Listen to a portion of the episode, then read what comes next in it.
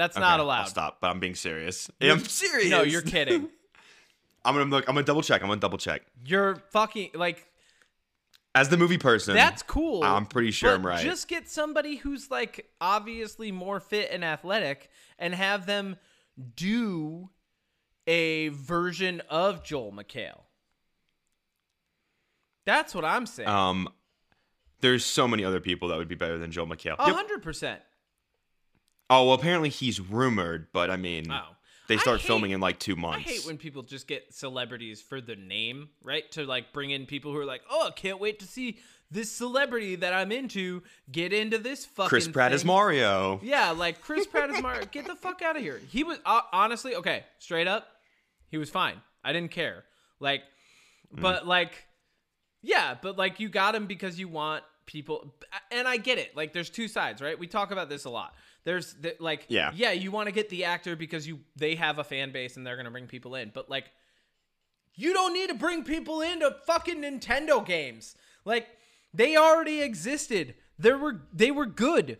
They uh, like if if you do Zelda, you don't have to go get like fucking Timothée Chalamet to play Link. Like you don't need it. Do You don't need it. You don't- His dramatic ass being Link. Will save you, Zelda. Hiya.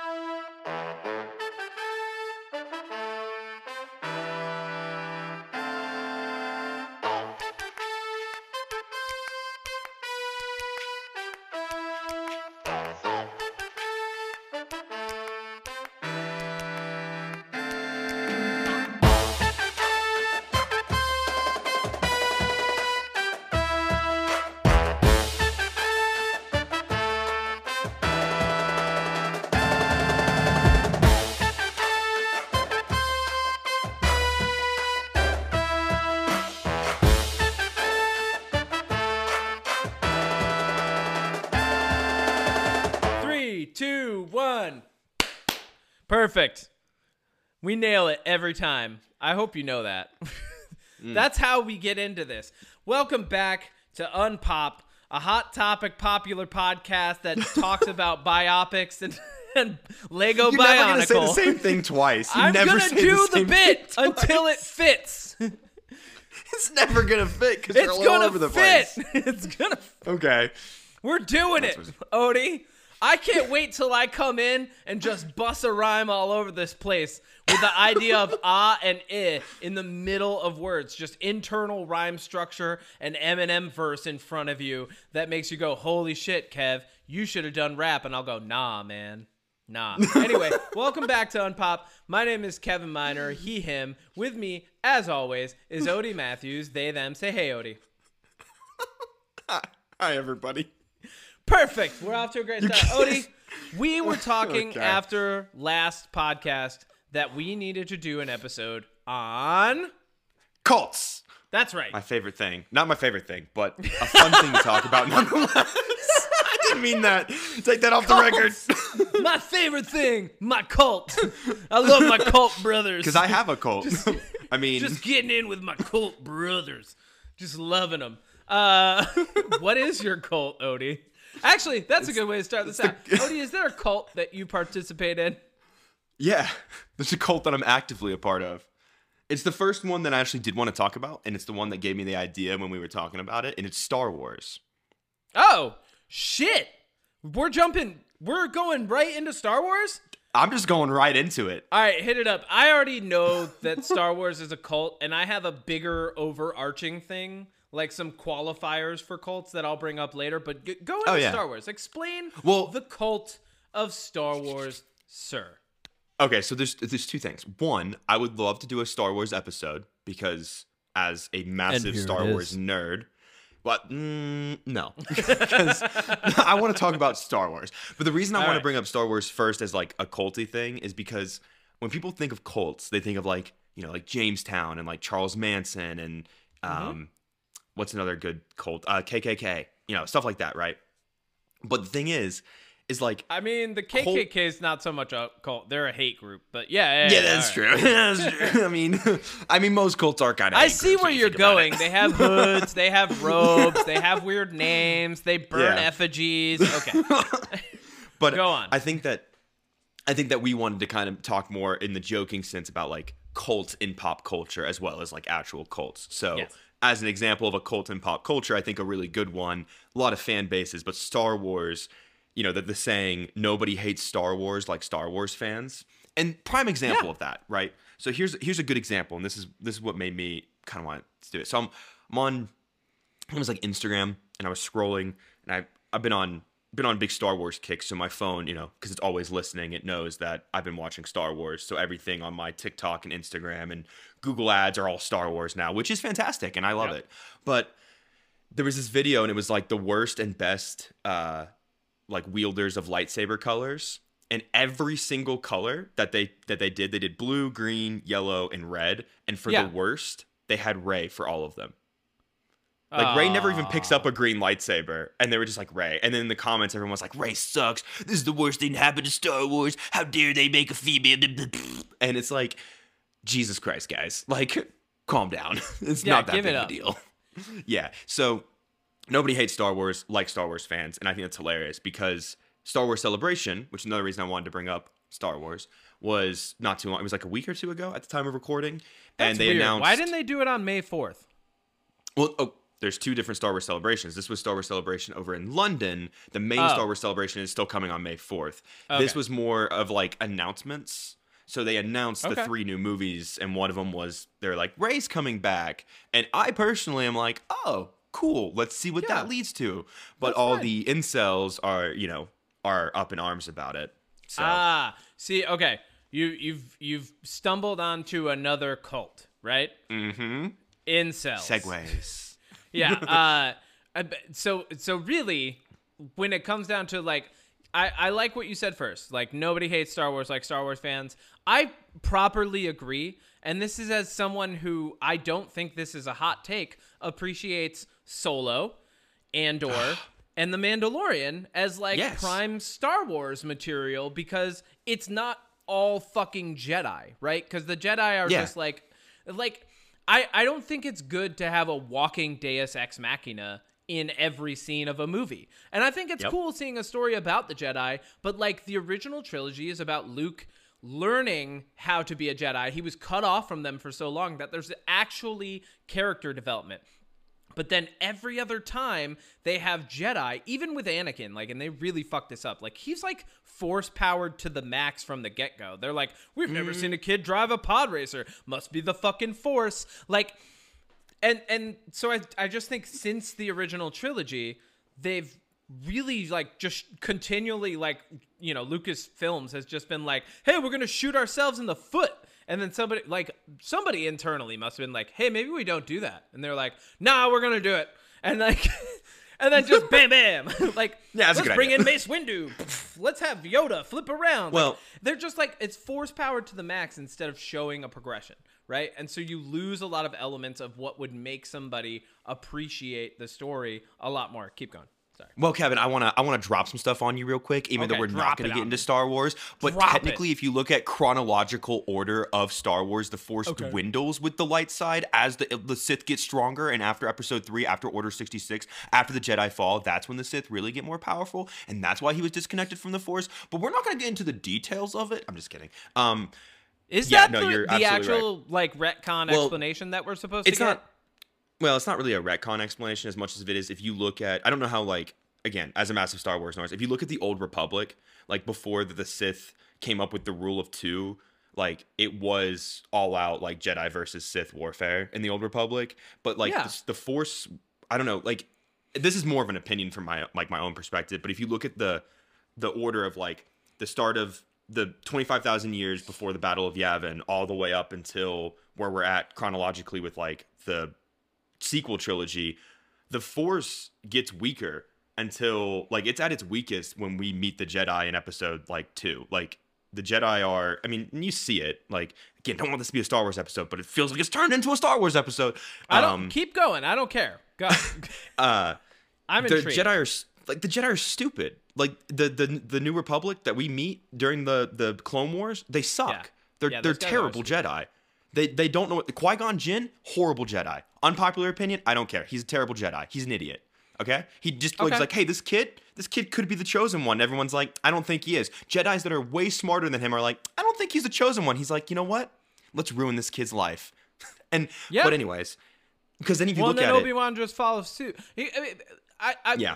Real, real talk. I don't think that it's anything to do with the actual internal structure of the universe. I think it has everything to do with the world building. And I think, oh yeah, like, I, I've watched the documentary on how Star Wars, like the original Star Wars, was saved in the edit, right? You know, by and his wife. that's and that's great. I fucking love that. Why is it that the hubris of people ends up like ruining things later? I don't think we'll ever know because no one seems to learn the lesson. You know, but I think George Lucas was just like, I'm gonna write the story of Anakin, but it's really Darth Vader. And like It's you Dave know where it's going the entire Dave time. Filoni saved it.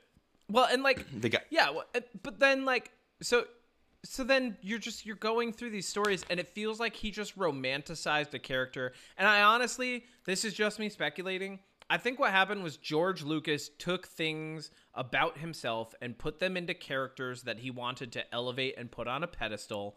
And he was like, nobody trusted this guy, but he knew what to do the entire time. Yeah, and then I'm going to write 50 extra fucking pages of that for you guys to swallow down. And so now we've had to go through, and you, you know, to go back to what you originally said, nobody hates Star Wars like a Star Wars fan. That's because if you're a Star Wars fan and you go through all of it, there's so much retconning that happened in between each big like story and world building dump that happened in this universe that like it's hard to like all of it. It's hard to appreciate all of it for what it is, you know? Yeah. No, I I mean I don't disagree. I think yeah. Anyways, we'll save the rest of Star Wars talk for the Star Wars episode because This was our Star about- Wars episode, Odie. This is not our Star great. Wars episode, I Kevin. absolutely loved it. This was such a good Star Wars episode. I'm glad we covered everything. I'm quitting. Perfect. Uh, no, okay. So let's let's get into the cult topic. Um, Another cult. Yeah. The well, the reason that we originally came up with this topic is because I started talking to you uh, about Sleep Token, and you started talking to me Ah. about Ghost, right? Yes, because I'm going to And see Ghost in of these- yeah, and these are for anybody who's listening that doesn't know who either band is. Although I'm gonna guess that most of the people listening to this right now are our friends, and they've probably heard about these bands ad nauseum from us. Uh, but like, o- Odie, give me a breakdown because I actually still don't. I I've done no research on Ghosts. Like I've listened to them a couple times. They're not really like they don't scratch that itch for me.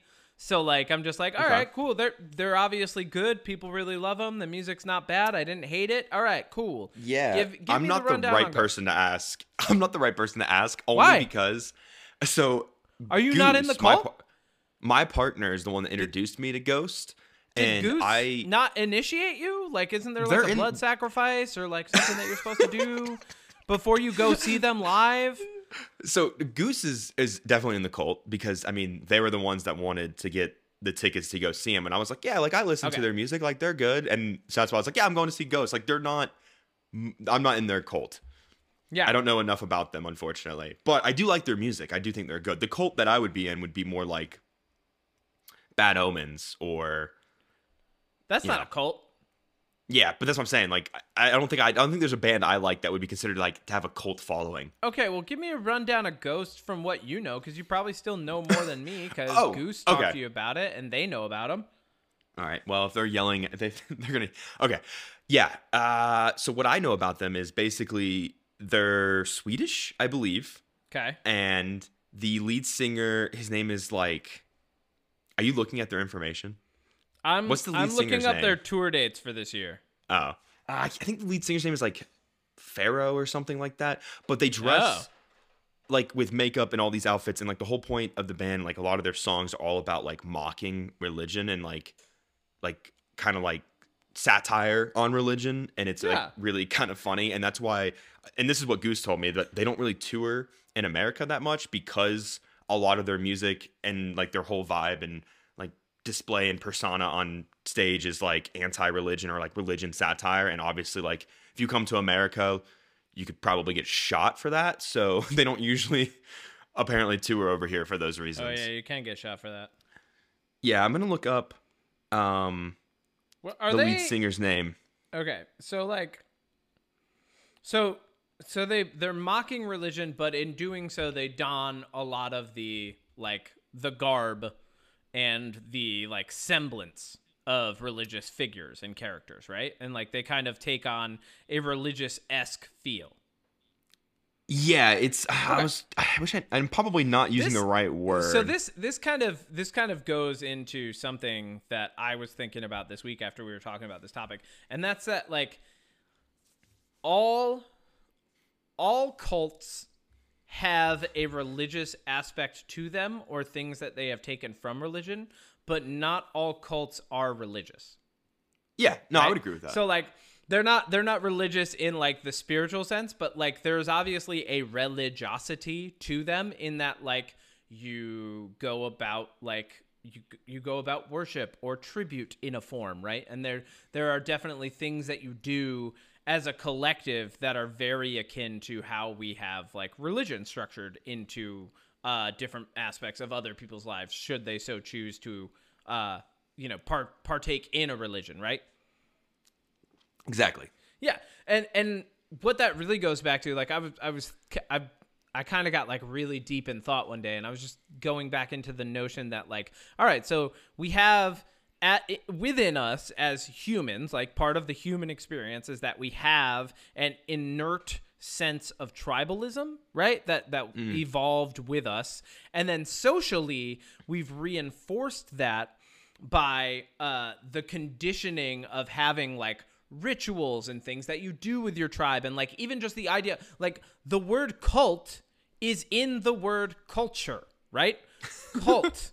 The occult is a microcosm of a culture right so like it's there it's like in your face already and we've kind of primed ourselves to being uh, susceptible to being cult like in nature, even if we're not being religious about it, right? I.e., Star Wars. The first thing that you mentioned was Star Wars. You didn't mention like Heaven's Gate, you know? You didn't mention like uh, Jehovah's Witnesses or like people who practice Wicca in a cult like fashion or like anything like that, right? You went straight to a thing that has a following and it has icons and it has gatekeepers and like and and really like what it came down to to me is I was like, "Oh, well, the reason we can say stuff like that now and the reason we can assess on that level is we understand the semblances, the characteristics of different cults. Like we have we have pulled from religion and the occult into our modern day society, and then we have built subcultures and cults within subcultures using those same like brick and mortar setups not brick and mortar but like you know foundational Yeah. setups that we that are essentially just like they're within us already like we already have it like we're we're tribalist in nature we can't help that unless we're being completely self-aware so now you've got the cult of star wars right you've got like i, I mean to anybody who's not in a specific religion, like that religion, a, a different religion that they don't follow could be a cult, right? Like if you're an atheist, every religion's a cult. But there's also kind of a cult of atheism, you know? Like there there is a religiosity to the way in which a, many an atheist embraces their faith in a lack of theistic possibility, right? So like cults are just they're fucking everywhere in society because that's what we do. We we start picking these pieces of our identity and then we go, "Oh yeah, yeah, yeah. That's part of who I am as a human animal and part of who I am in the society that I recognize and this is the culture that I adhere to and not only that it's part of my identity." So cults really what they are is they are a they are a um an overt displaced form of identification. Yeah.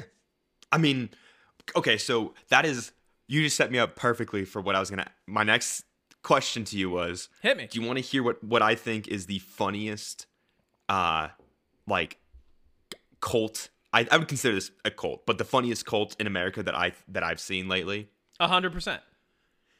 fast food chain loyalists. And my example of this is is on the West Coast out here because you know you're you're an East Coast person. That's fine. Yeah. You know we don't judge, but I like to spend my time more out towards the West. That's fine. And when I was out in California for my job, uh, and I and it was the same way when I lived in Utah. It's the same way when I live out here. People on the West Coast lose their fucking mind for In and Out, and if they go anywhere, anywhere where there's not an In and Out, they tell you and make sure that you know In and Out is better than anything else in that area.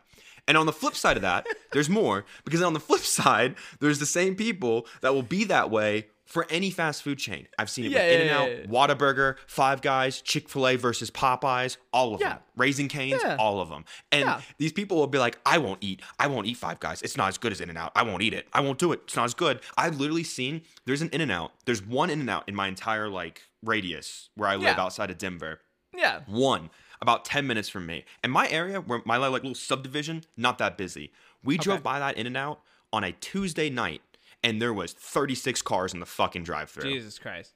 Okay. it's so, insane Hold on. Expounding upon what you were saying. Over here in the Northeast, we very much have uh we have we have two warring cults like uh the the cults that are warring for influence in the fast food realm over here. And I would call it fast food, right? It's still fast service. Starbucks and Dunkin' Donuts. Those yes are our was in cults over boston here, yeah right? Like if you go to Boston, there's it's diehard dunkin donkeys. Did you get your donkeys right? Like people Mm-hmm. Every get their- corner. get their donkeys. that not only that, there's actual stickers. I saw a sticker the other day says "Donkey Junkie" on it. I'm like, all right, we've done it, folks. We're at peak we made it peak level addiction here. I That's mean, amazing. But that's a, that's kind of going back to what I was saying. It's in it's ingrained. Like, of course, things are going to be cult like. It's literally built into the language that we have to describe different things. Like. We're not talking about fast food loyalty. We're talking about brand loyalty. And what do the most extreme cults do when you're an initiate? They mm. brand you, right? You become synonymous with the symbol that represents the cult. How many people have you seen walk around with like a like a shirt on that just has a brand on it, right? Mm-hmm. And that's what we are, Odie. We're a cult because we're a brand. So you and you and me, right? We are a cult now. I hope you enjoy being in it. We're the first two members, founding, founding members. I think we're gonna be something more like the Freemasons. Like I want like a secret handshake. Um, I want us to be like making our own preserves, like fruit preserves. I feel like the Freema- I want- Freemasons. we gotta There's make our own magnets to verify that this is true. I don't even think it's in the Da Vinci Code, but I have a feeling they're the types of people that make their own fruit preserves. I feel like that would be a nice bonus for the cult that we're forming. Um, you can also throw butter in then while we're doing it and we have fruit I- and butter dude, let's get butter and fruit preserves and just like make toast and jam, man. I mean, what a great breakfast for our cult. I will eat that sometimes for breakfast. So I make go. my own butter. All right, all right, cool. We're doing this. Um, one thing that we've touched on a couple times that I really want to get into that I think is an absolute like uh it, it, it is an absolutely pervasive piece of cult culture that exists in so many different parts of subculture and pop culture and uh, it's it's acolytes, right? Uh, devout personages who hold the keys to knowledge and wisdom, or at least perceive that they do, or as we would like to call them in pop culture sense, or at a comic con, gatekeepers, right? Yes. Like these are the people who are like, oh yeah, you you fucking oh, like oh. Star Wars? I I went and saw the first Star Wars in 1978. You fucker! Like it's like cool, Right. dude. That's awesome. And, and instead of that being like an experience that they share with you in a friendly nature, it becomes like a qualifying agent for how devout they are, right? It's almost like having a badge or like a thing that represents like how hardcore you are into it. And to go like back into what we were talking about, first we're talking about Ghost and Sleep Token, and Sleep Token this year blew up. Like I don't know if you noticed Yeah. or paid No, attention they to did. it, but I got tickets to their show in Worcester, and then literally an hour later, their entire North American tour was sold out. yeah i had Sold to get i was i had to be quick to get the ghost tickets Yeah, and not only that, like when here's how I found out that they were going on tour. they had they had a link on their Instagram reel, and like they do this funny thing where they really like they're they're not very tongue. It's like tongue in cheek, but it's also kind of like a in your face joke. Um, where like when they post something, if it's something that you can buy from them, it just says obtain. And if it's something that like you can listen to from them, it says worship. Like it's really really I funny. love that. yeah, so like there was a thing it said obtain and it was the announcement for their tour and I clicked on the link and it brought me to their tour page so I could buy tickets. New York City sold out in minutes and tickets are now going yeah. for $400, right? And then uh Worcester almost sold out in like hours and I ended up I got two tickets to it. You could only buy two, and I got two to the balcony and was like, "Oh, thank God." I'm actually wearing we- a sleep token shirt right now. But Red um, Sox. There you go. That's a cult, oh, right? Oh, but wait, I The have a- wait, I have a story. Right, keep going. Sorry. I, All right, I- yeah, yeah, no, no, no. go. You're good. No, because you mentioned the music thing, and I literally had the perfect story for this because what are the chances that this would happen? So, quick story time. This was probably five, six years ago. I was Yeah. still living in Florida. I was working the same job, but we were doing this weekend. So, the company I work for, I'm not going to name names, but it's an environmental company, and on the weekends where I was in Florida, they would partner with the local landfill for the for the county and let Okay. the community come in and bring all their like hazardous waste and like chemicals and stuff, and we would get rid of it for them so they didn't, you know, wouldn't pollute and they wouldn't throw it away and you know Right. save the trees and everything. So one of the the guys there, he was a, a senior chemist and he was my mentor at the time. And him and I like to do like we'd sing back and forth songs from like the 70s and 80s because as the youngest of seven kids, I was raised with like classic rock from like the 60s, 70s, and 80s, right? And we Yeah. both appreciate that type of music. And you know what? It doesn't matter if you were raised with that type of music or not. You can still appreciate it. You can appreciate music from the 1910s if you want to. You can to. appreciate any Um, music. So we started singing, and I think you know this song, "Brandy" by the Looking Glass. Yeah. You know that song? yeah. Okay, great song, wonderful song, right? It's, it's a bop. So that was the song we started singing. This guy I've never seen before, don't know who he was, but he worked for the company. Looks at me and goes, "You probably don't even know who sings that."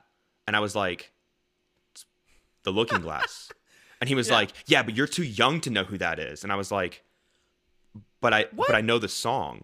And he was, Yeah. this, this, I said, I said, that's what I said. I was like, I know the song though. And he was like, yeah, well, anybody can use Google. And I looked at him. I'm not kidding, Kevin. I looked at this guy straight in the face and I was like, and I was like, yeah, that's how I learn a lot of things. And I just walked away. like, Yeah. wait, yeah.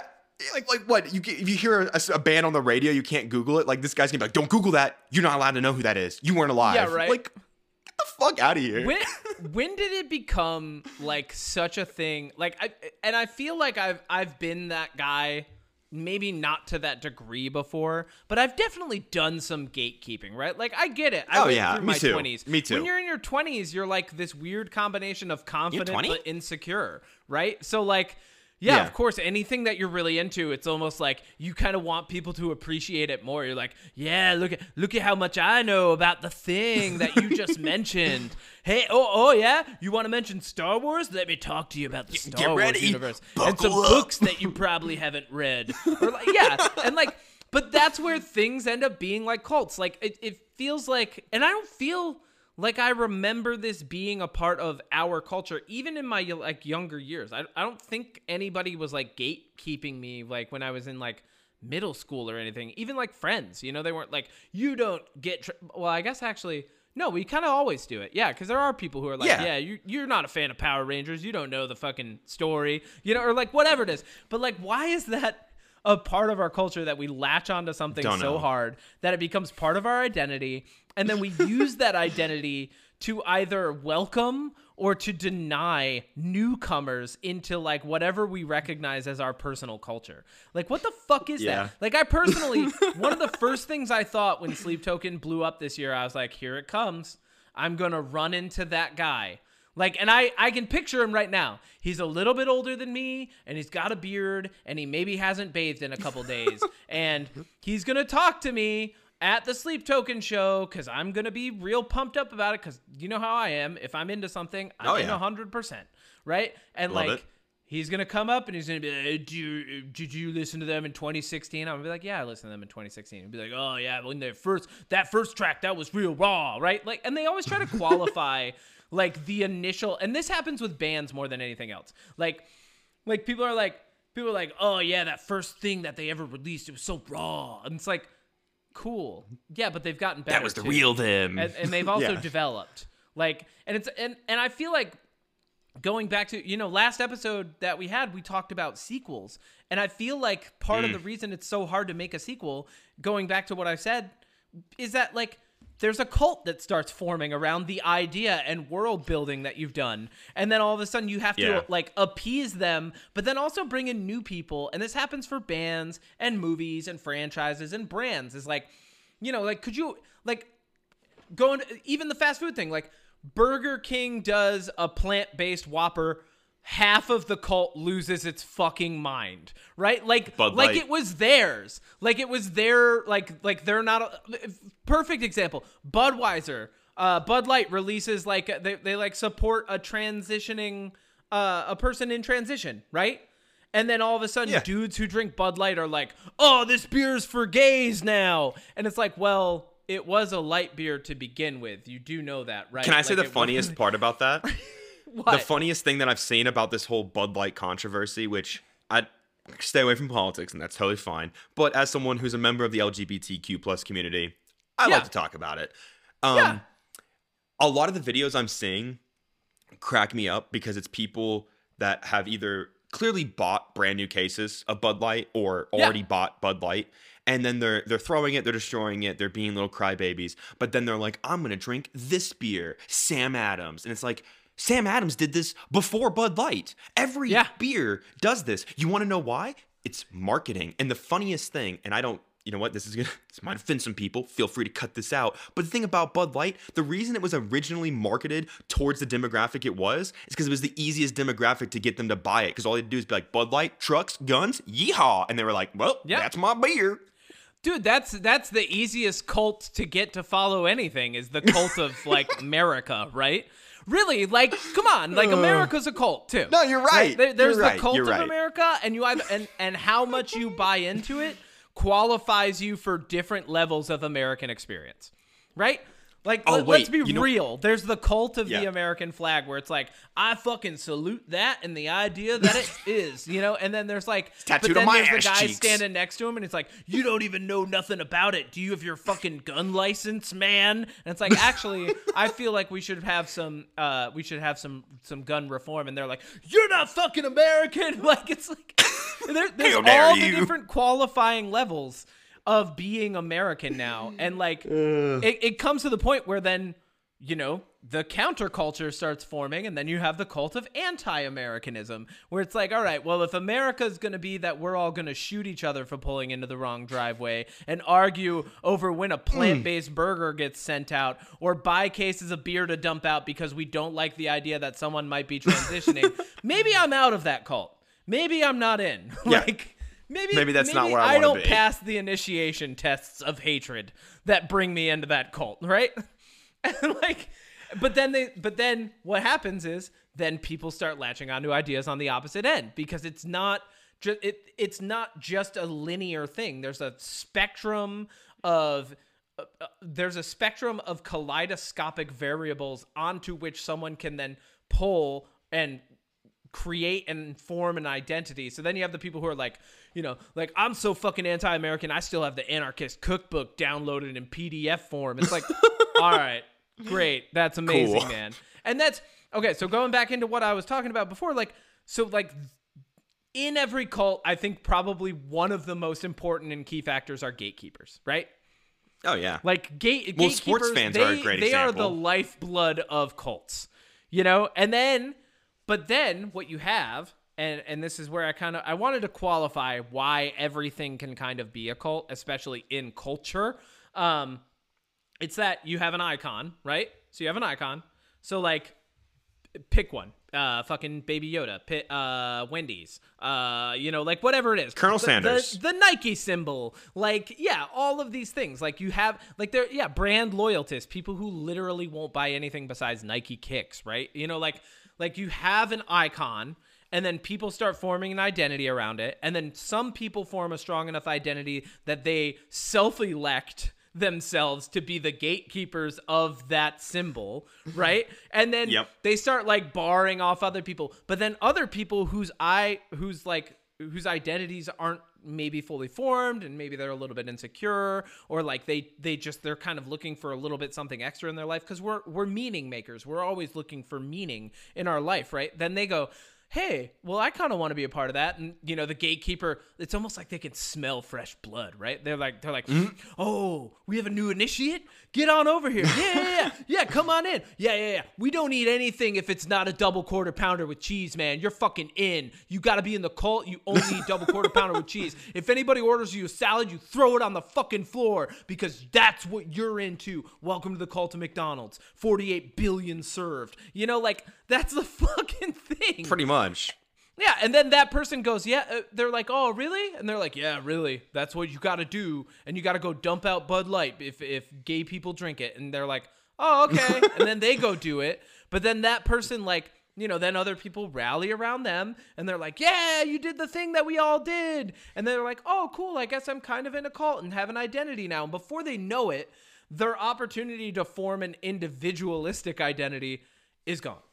And like all of a sudden they're just like, you know, wearing a fucking bald eagle American flag shirt and walking around with like a concealed carry permit and eating a bunch of double cheese. This is really anti-American. Let me use a All of a sudden, let me use a different example because like I don't want I to was gonna just say, be you know what's- anti-American. they're they're like walking around with like a fucking lightsaber in their pocket and they're telling somebody about, you know, all the lost stories of the Jedi or whatever it is. Like th- it just happens. Like people lose their opportunity to form their own individualistic identity around something. And I I remember the day that I like was able to properly self-reflect and go, "Oh, you've been gatekeeping a couple things." You know, and like go, mm-hmm. maybe you shouldn't do that and you should just share the things that you love about it. That really like that marked a a, a changing a transitioning point for me ideologically, you know, and as a person where I was like, "Oh, yeah, maybe I don't have to be a dick about shit. Maybe people are just getting interested into something and it doesn't matter if it's from 20 years ago and I've been into it for 20 years. Someone might just be learning about it today. Like I don't have to gatekeep. Yeah. I shouldn't gatekeep. If anything, I should just hold it open and go, "Hey, yeah, cool. It's a cool thing, right? You see there there's other stuff on the other side. Yeah, find it for yourself. That was part of the fun. You know, like the, and gatekeepers, I feel like a lot of times they even they ruin part of the fun for people. Like they're like they're like, "Oh, you're into Marvel now? Well, did you ever read these comics?" It's like, "No, they didn't fucking read these comics. This person just went and saw their first Marvel film. Of course they didn't read those comics." Ooh, can I talk about that for a second? Actually, Yeah, sorry. Uh, that was that was really long, but like I just wanted to let you have your piece. I think ultimately, when it comes to cults and when it comes to gatekeeping, gatekeeping is the worst part of any piece of culture, right? Easily. and it's it's the strongest part of any cult in culture. All right, go on. Oh yeah. No, I was just gonna say, uh, you mentioned the Marvel thing, and I think people that are around our age and watched Marvel. So if you, this is for this is for everybody that watched Iron Man 2008 in theaters. So if you're somebody who remembers watching Iron Man 2008 in theaters and you enjoy Marvel, this is for you. So I was thinking about it, and there's a lot of hate right now for Marvel because Phase Four, you know, after Endgame, you know, they did a bunch of things that people were not happy with, and look, totally understandable. Some of the stuff that Marvel's done lately, I kind of fell off the bandwagon. I've barely watched Marvel since The Endgame. cult is a little upset right now. Go on. I I watched Moon Knight because I've always been a big Moon Knight fan. I actually have Moon Knight comics. I have Moon Knight Funko Pops. Like Moon Knight is, I fucking love Moon Knight. I mean, Oh, that's cool. I have Did you read the one where? No, I'm sorry. yeah. Keep going. Yeah, I did. no, I'm just kidding. um, and then, but anyway, so I started thinking about it, and this is what this is what I wanted to say. But I started thinking about it, and I realized that that experience, I saw every single Marvel movie from Iron Man to Endgame in theaters opening weekend without fail. I was there. I watched it. Rain, shine, no matter what I was doing in the military, on base, off base, I always saw them Awesome. and after and after Endgame, which was I saw it with my best friend Ben Pugh. If you're listening, Ben, I love you. Um, we saw Endgame together. It was one of the best experiences ever because right after Endgame, I moved away, And Ben and I had been around each other for like 10 years. So that whole experience of watching Marvel for 10 years in theaters was incredible. And then after that, because that story that was building up for those 10 years for us, you know, phase one, two, and three were leading to Endgame, it just didn't feel the same anymore. And I realized it's because our experience of those 10 years of watching all of it, you know, lead up to that big battle and watch our heroes, you know, some of them die. Spoiler, Iron Man dies, Captain America retires, you know, all of them kind of do their thing. Now this is for people that didn't this is for like the new generation of people that are going to watch Marvel. You know, the Yeah. after Endgame is is it's almost like a soft reset in my mind where it's like, you know what? I it's not for me anymore because I got my magical 10 years and my characters and my actors. And instead of and instead of being like Marvel sucks now, it doesn't suck now. It's different. And Yeah. it's different and it's not for me. And it's not for you. If you don't like Marvel now, it might not be that it's bad. Not saying it isn't, because there are definitely things that are bad. But 100%. it's changed. You know, Yeah. it's it's changed for a new for new fans, for new Things people that are going to jump on yeah, Marvel. And that's okay. it's okay. It's okay. It's just like Star Wars. Yeah. Like You know, because like yeah, going Yeah. back to the musical example, like Bring Me the Horizon is one of like my probably like top favorite bands, right? I love them. And I've been Yes. listening to them since they put out Pray for Plagues.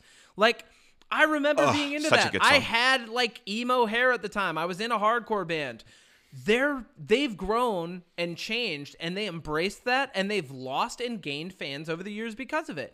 And like I there are still people out there who are just like, uh like they wrote a song about it. You know, they wrote that song Heavy Metal where they're like talking about their fans or like the people who like hear about how they used to be or hear Suicide Season or whatever it is and they're like, this is how they should be forever. And then they're not and they get mad.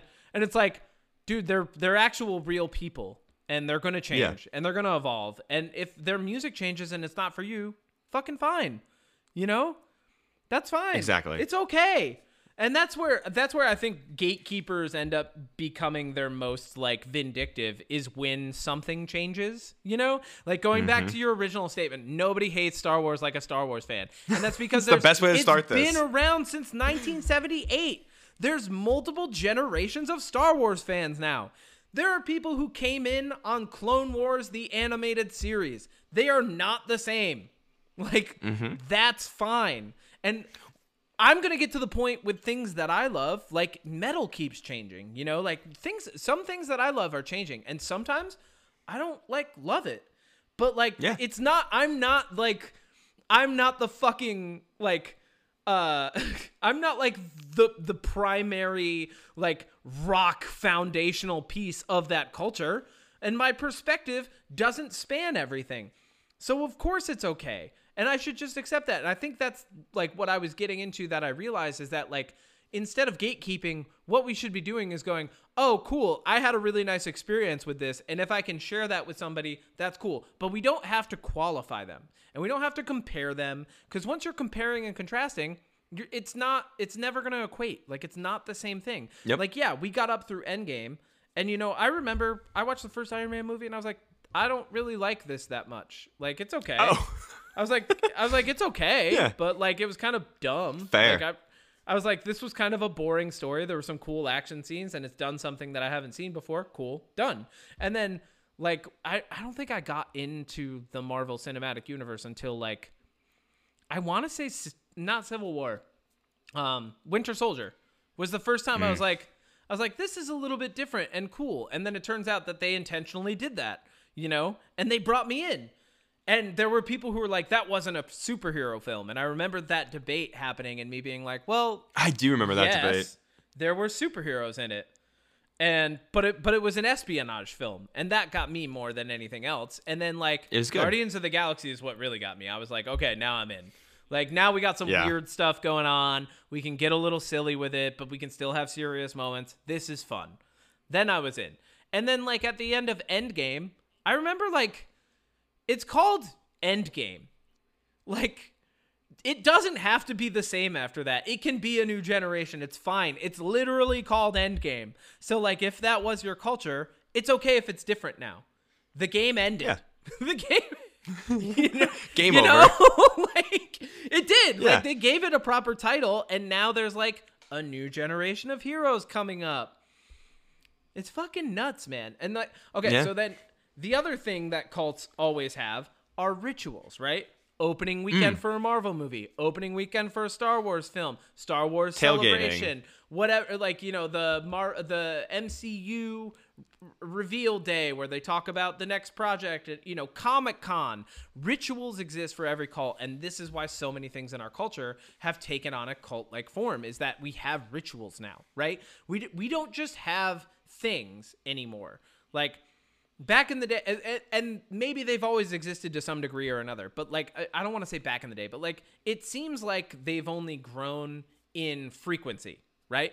Frequency and density where like comic-con's huge pax east is now huge. Now there's even people who are like i don't go to comic-con but i go to pax or i don't go to uh i don't go to pax but i go to the anime expo in new york city or people are like i go to the one in philadelphia because it's better than new york city. Like and that happens even within cults you know? Like i i'm sure you're familiar with this character. Like the, there's always the character in the movie. The, the movie i'm thinking of right now is the mist right?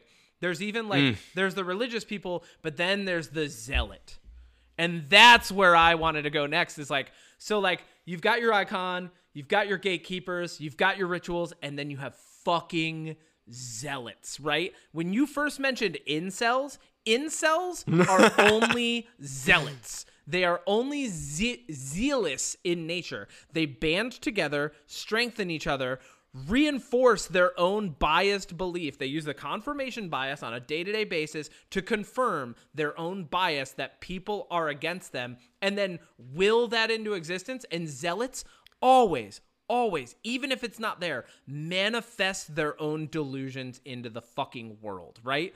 You know like that only happens once you've gotten to the level of cult like where there can be a zealot where there's someone who's so into it like we talked about John Wick right there's definitely a zealot for John Wick now there's definitely someone who has grabbed onto that identity so so so so so so much Oh, easily. that they can't even fathom that another person could see the world building and universe as clearly The as way them. they And do. this hap- this Oh, yeah.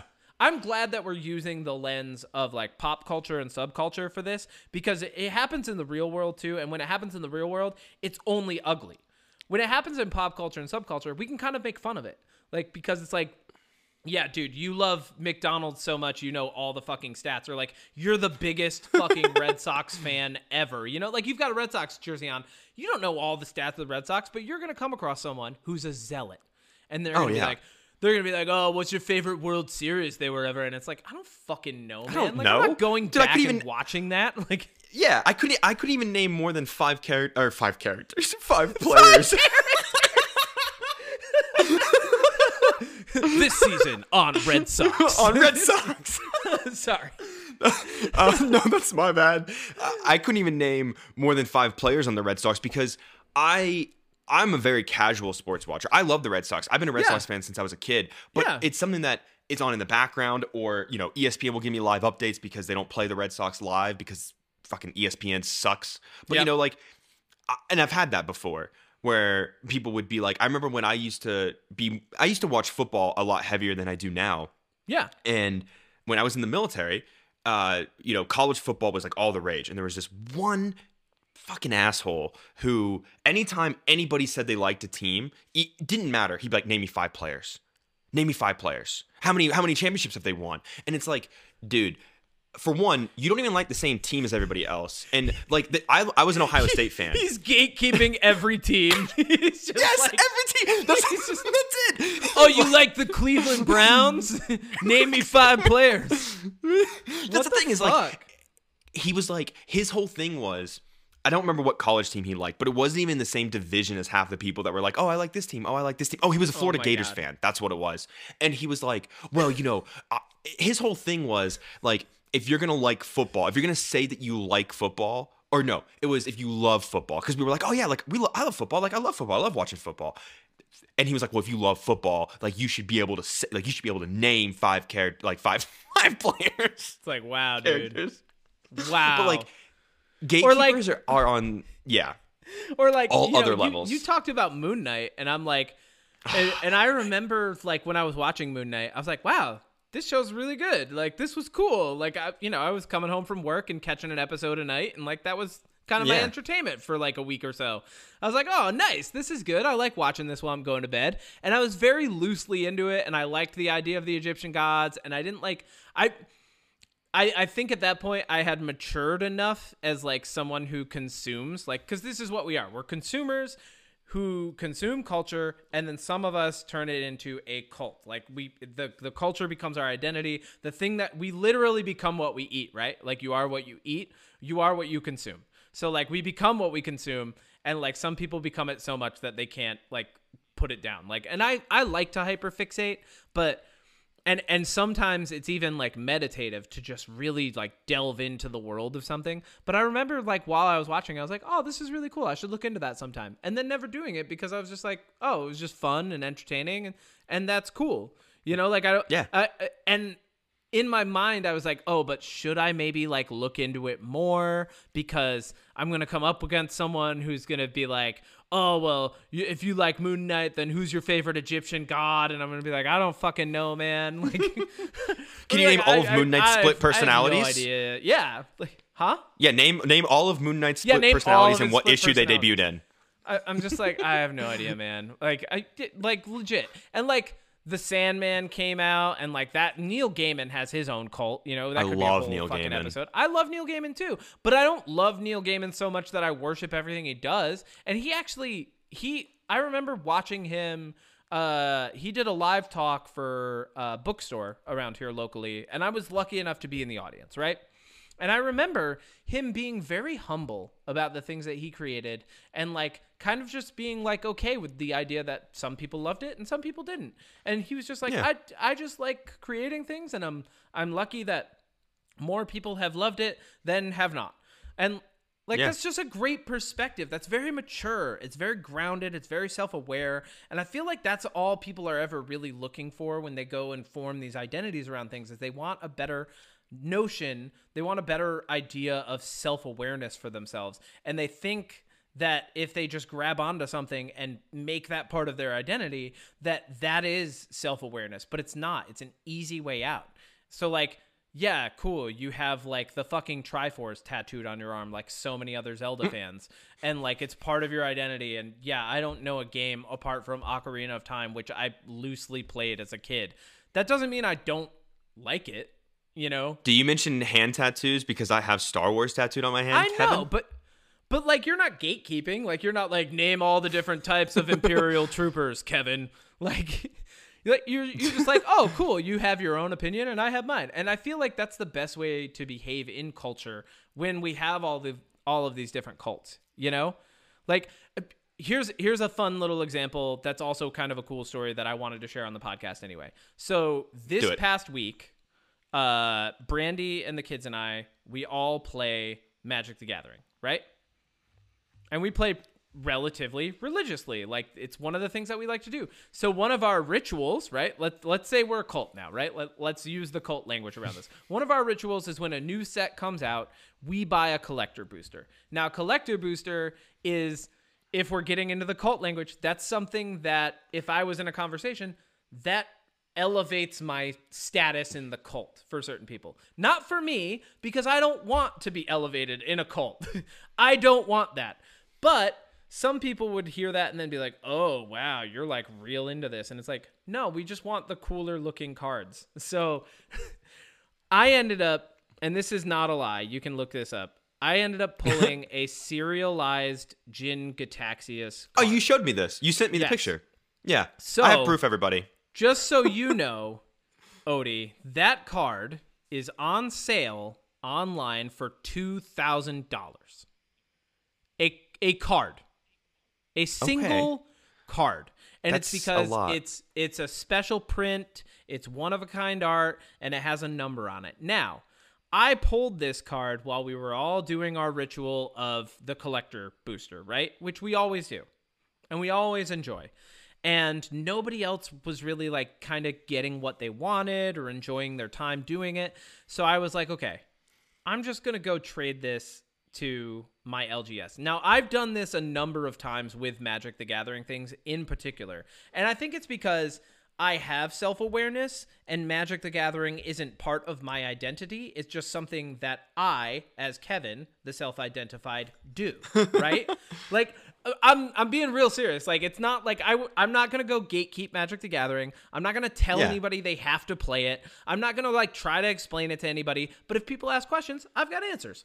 So like, I went and immediately traded this card in for like for other collector boosters and things like that for us to open. And we had a much better time after that because we came back home we got to open more cards everybody's seeing cooler things and we're we're really enjoying it. And i i like that memory because afterward i felt good. Like and i knew that the card was going to be worth more than i traded for traded it for that weekend but I'm not that guy.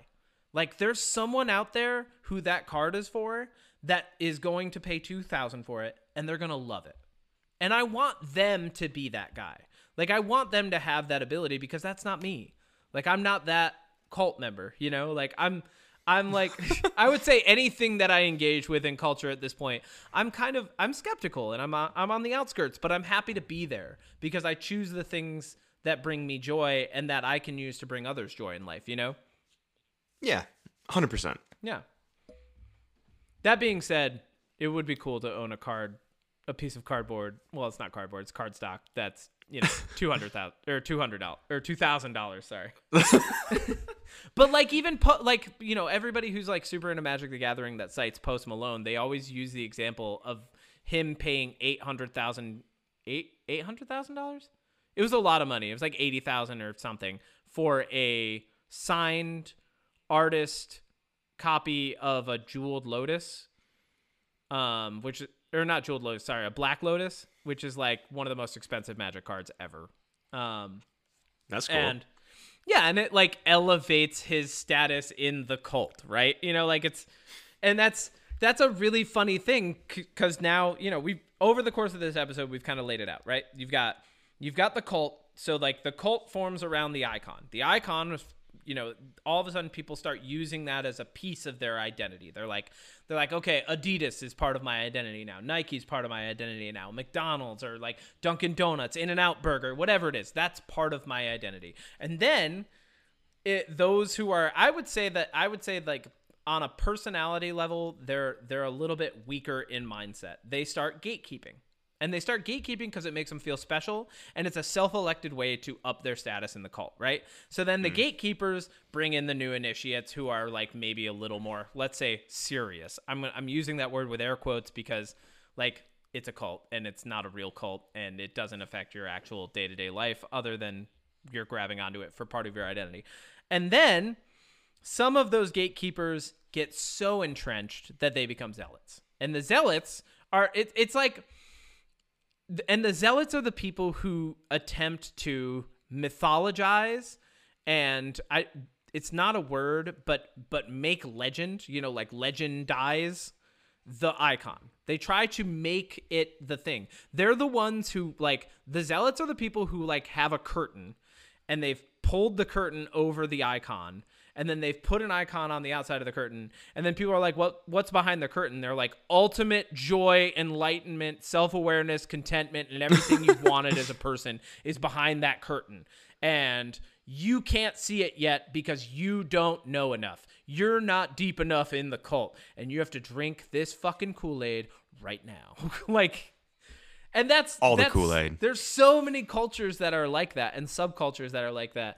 And I feel like you know, like going back to where we originally came up with this idea, like there's ghost tickets and sleep token tickets now that are on sale for hundreds of dollars. There's the there's the cult of Taylor Swift, right? Where like Oh if she God. says anything, they follow it. Like that's Careful, that's probably the Fifers might be listening. I don't care because they are a cult and they can do Yeah. whatever they want. They're a cult that one does not threaten me, and two, I don't know. Two, pretty does not appeal to me. Uh, so, but ultimately, like you know that that all comes back to like there are people who will sell those tickets as gatekeepers to the cult and like you know they're like and then there are people who will buy tickets at that price and then use that to up their cult status like i paid $2000 for taylor swift tickets it's like you're a fucking idiot An idiot. Yep. yeah Thousand Like- percent. You know how much we paid for our ghost tickets? how much They were fifty-five bucks a piece. Yeah dude if sleep token sold out i would have been like well wasn't meant to be I would have just been like, okay. yeah like like if opening weekend for a new movie is sold out i'm like oh hopefully it's good i'll go next weekend you know like Dude, I, if I get so I have the AMC where you pay twenty two dollars a month and you can see three movies a week oh that's because we have an AMC right down the street. yeah And I'll get on there and I'll be like, you know what? Like it was um it was last night. Last night I was like, you know what? I'm gonna go see that Renfield movie with with Nicolas Cage and everything. oh was it I good the theater. So I looked at the theater seats, and every there was every seat that I could pick, I was sitting next to somebody, and I was like, "Well, I'll go another time. I don't want to sit next to anybody." You're like, I don't want to sit I next to anybody go. during Renfield. Yeah. Oh, so I just didn't go. um, yeah.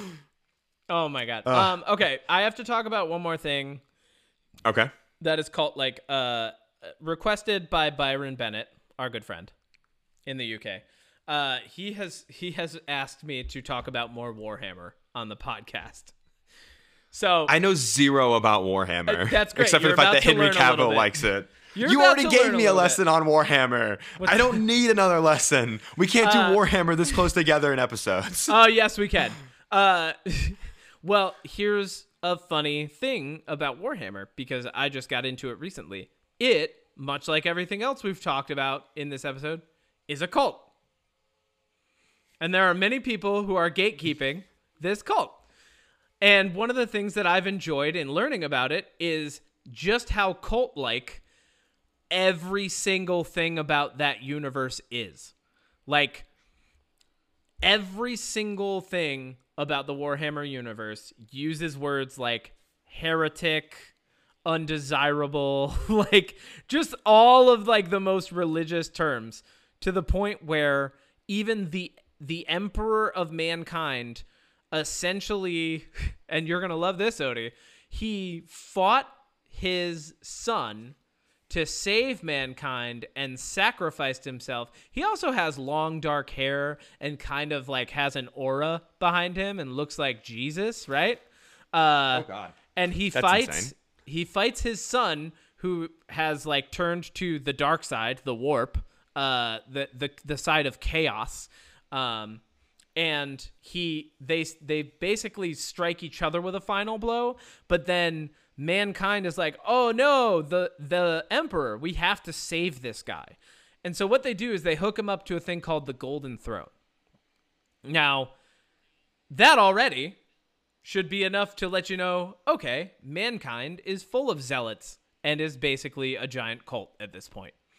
Um but not only is he hooked up to this thing in Warhammer lore, mankind has to sacrifice I think it's 10,000 psykers, which are people who have like ESP, essentially psycho psychic abilities to one degree or another. They have to sacrifice 10,000 people a day to the emperor's golden throne in order to keep him alive. Okay. Sounds like a waste of people. A hundred percent. Seems like might be able to use those people a little bit more effectively. You could probably, but then so then there are people who will resist that, and and they get labeled as heretics, and like yeah, it's it's actually the the world building and the fanatical obsession that people the, and the lengths that people and beings go to in that universe is part of what makes it such a dark future, right? Okay, here's a question. Here's Yeah. a question. Here's this game. This can get me on a baseline.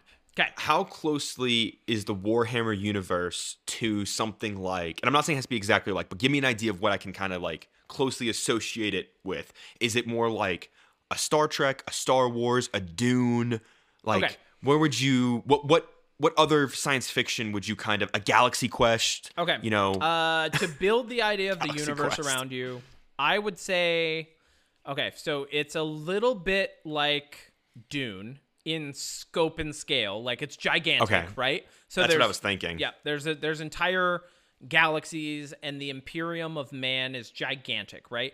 Uh, it's a little bit like Judge Dredd, right? Like the Judge Dredd universe in that Love Judge Dredd. it's very very fascist in nature especially if you're taking the perspective of mankind it's very very fascist um and there's there are giant hive worlds that kind of remind me of Judge Dredd, like the overpopulated cities that they live in.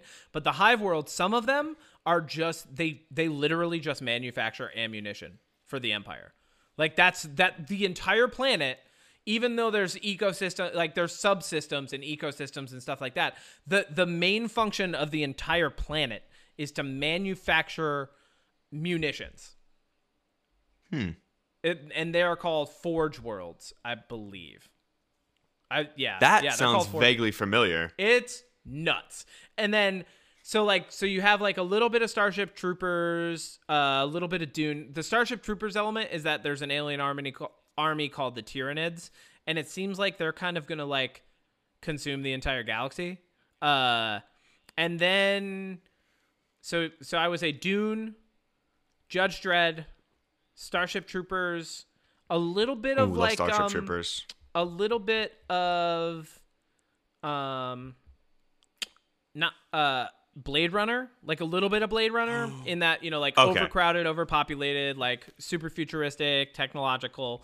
And then the other thing that I'm I'm trying to figure out how to add but then they're like pulling from different cultures. Like the Necrons are definitely influenced by like Egyptians of our day.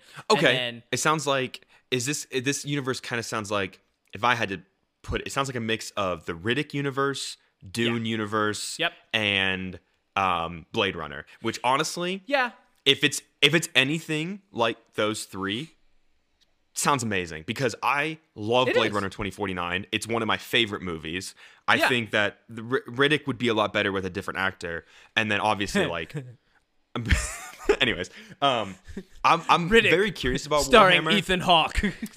Yeah. Oh god. um, you know who would have been good in Riddick? Who? Paul Pauly Shore. But if I don't know, since I don't know anything about Warhammer, I'm kind of excited. I don't know why you're still whenever. talking. I'm, I'm playing the outro music right now. outro music's playing already. So yeah, I don't. We're not like, doing I- it.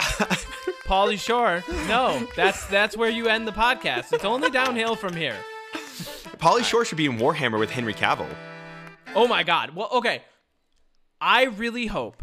And here's the coolest thing about like that I've learned cuz I've I've been like passively dabbling in Warhammer. There's way too much content to consume and I'm not in college. I don't have all the free time I had to form my identity around concepts. I think that's really what If it was only. and where I became a gatekeeper was when I was in college and I didn't have time to do anything else other than like study, work out, do whatever sport I was doing and then like basically like de- divest in a culture, right? Um but like the I would say the coolest thing about the Warhammer universe is it, it's been around for a long time, so there are a lot of different takes on it and there are different perspectives and they're starting to dabble with different concepts. Like there are a couple of books that I've read that get pretty comical and self-referencing. Like there's a really good book that came out in the past year when I just started getting into Warhammer called The Infinite and the Divine and it's about uh Trazyn, Trazyn, the Infinite, who's he's an immortal robot, right?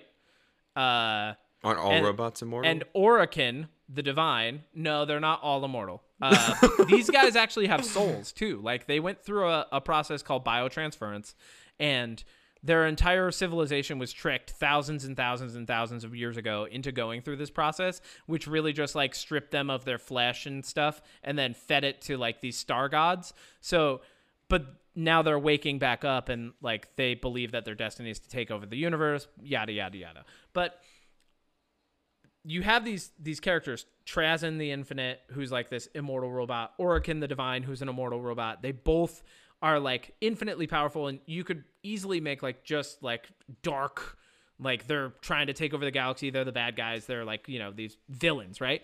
But instead, the book is it reads like grumpy old men in space which is so much better because it's these two robots over the course of thousands of years wasting time on a feud with one another. Which just blows my mind that like someone would go, "Oh, you know what would be really funny? What if like they just wasted their time being mad at one another and disagreeing for like thousands of years instead of taking over the galaxy?" And there's a scene where Trazyn comes in and essentially just shoots Orikan in the head. And Orikan's like, "I didn't even do anything yet." And he's just like he's just like, "Yet." You know, like it's like that kind of humor. Like it's really really good. I am honestly pretty excited because Warhammer seems like something that I would really like. And I mean, especially if you put a frontman like Henry Cavill on, Yeah. on it, I'm, I'm going to be interested because it's it's in my realm of science fictiony, you know, world building, giant universes, you know, Star Wars, Dune, Blade Runner kind of things. It's it's definitely science fantasy for sure. Um, Very looking forward to it. yeah, it's really really good. Uh, I'm sure we'll talk about it more at some other point. I hope we'll not. do a Warhammer episode sometime. We'll do it right after our our Star Warhammer Wars episode. episode. yeah, this was our Warhammer episode. Oh, great, perfect. I'm glad we covered everything in the Warhammer universe. That's it, folks.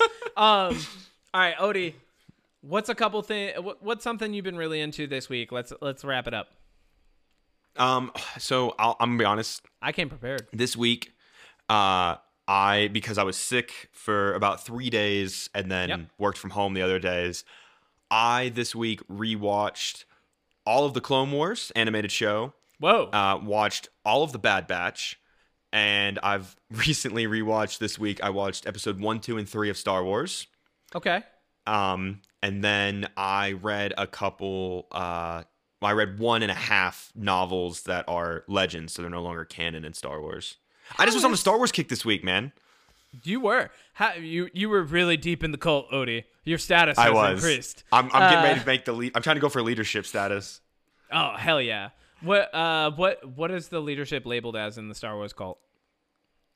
Uh, Emperor Palpatine. I'm just. I You're gonna know. be an emperor.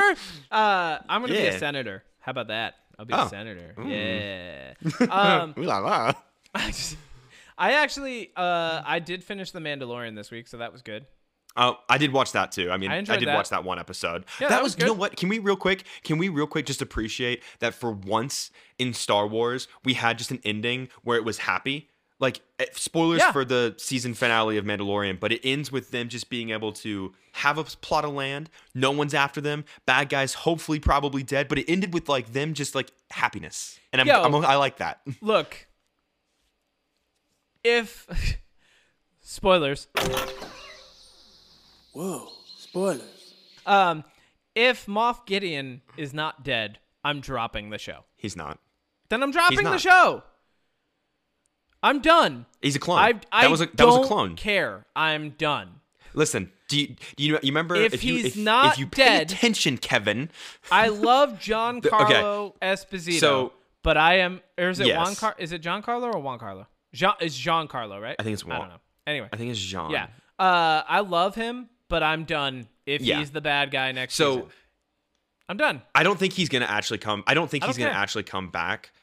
But if you look at him in seasons one and two, he had a mustache, and then this one he didn't. And then his clones in the chambers That is- also didn't have That is the most cartoony So- reasoning I have ever heard. For That's not mine. for the villain Other people to still came up be with this. alive, is he didn't Other people came up with this. mustache. it's mustache gate. But so I think You know, Moff Gideon's still alive. That was he didn't have a mustache. Did you notice that? He he definitely couldn't have shaved. listen, it's not my theory. I didn't come up with this. I don't want anyone to think this is me. Fan theories are Anyways, ridiculous point- sometimes. Sorry. Oh, they, dude. You know what? You know what's funny about this? And this, uh, just say this real quick. After the second to last episode, there were so many theories about how like the armor was like secretly a spy, and how literally there were so many videos about how everybody, Mando was gonna die, Grogu was Oh gonna die, God. Armor I was a traitor, this dude's a traitor. It's And I'm, so dumb. I'm like. You guys are gonna be so disappointed when this episode ends with no special cameos, no surprises. It just ends, and that's exactly what it did. Did Bill Burr die in season one? No, okay, cool. he- the, the only cameo I released. want is Bill Burr back in the show for like just I love Bill Burr. even even 10 minutes. I don't even care. Even if he's just like a waypoint character, I'd love to see another episode where like, you know, he's back and he's like, "Oh, this fucking guy." Like I'd love to see that. But uh, that's the only cameo that I want to see again in that show. Like, um, So what have you been what have you been watching, listening to, or uh, consuming dude, I'm still crushing Succession. It's becoming, it's quickly becoming one of my Ah. favorite shows ever.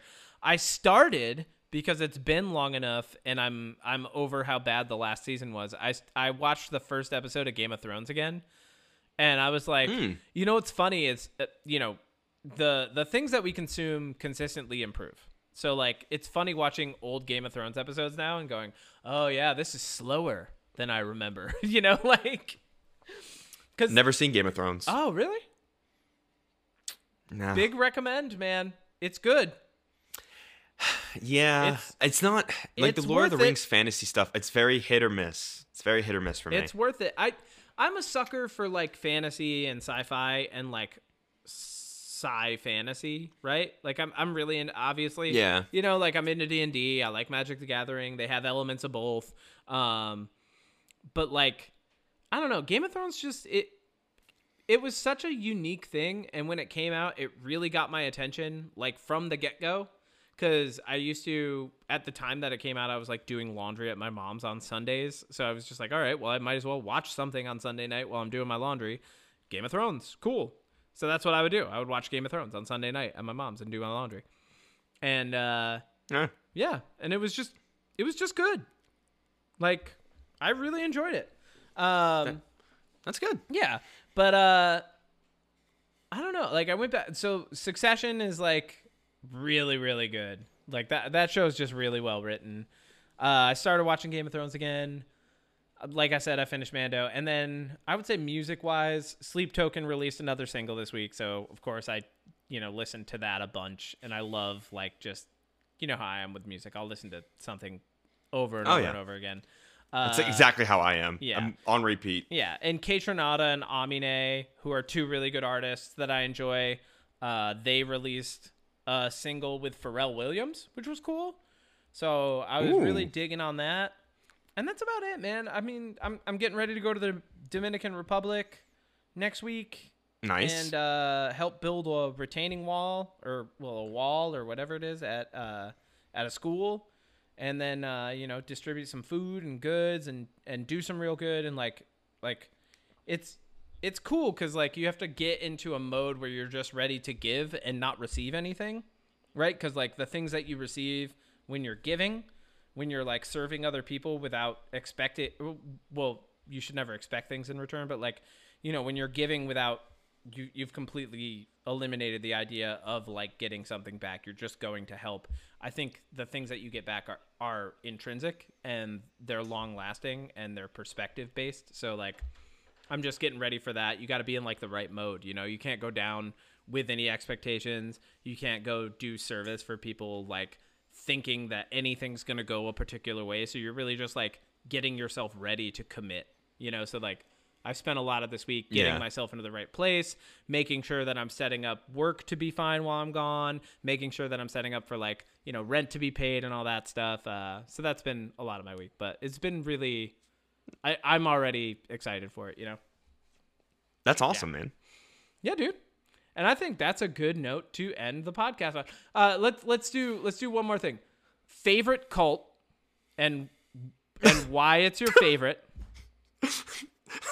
and Okay. this, this is the last little bit. Favorite cult, why it's your favorite, and then what you think the icon of the cult is. Wrong answers only. Go. Okay, are we doing? We're doing pop culture cults, Favorite right? We're not going to do like actual. No, Cults. no, no, no, no. Yeah, pop culture. Okay, pop culture cults. Um, I mean, I, my my, my knee jerk reaction is obviously to say Star Wars, but I feel like I talk about it so much that that's like a knee jerk reaction. So I'm gonna I'm gonna pick something other than Star Wars as my favorite. Yeah.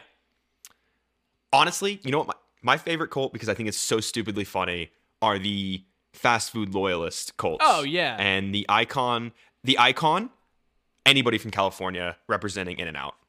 There you go. I said In it. and out, the icon. Add California to the list. the icon of fast food cults. I think my favorite cult is uh my favorite cult is actually going the same route as you.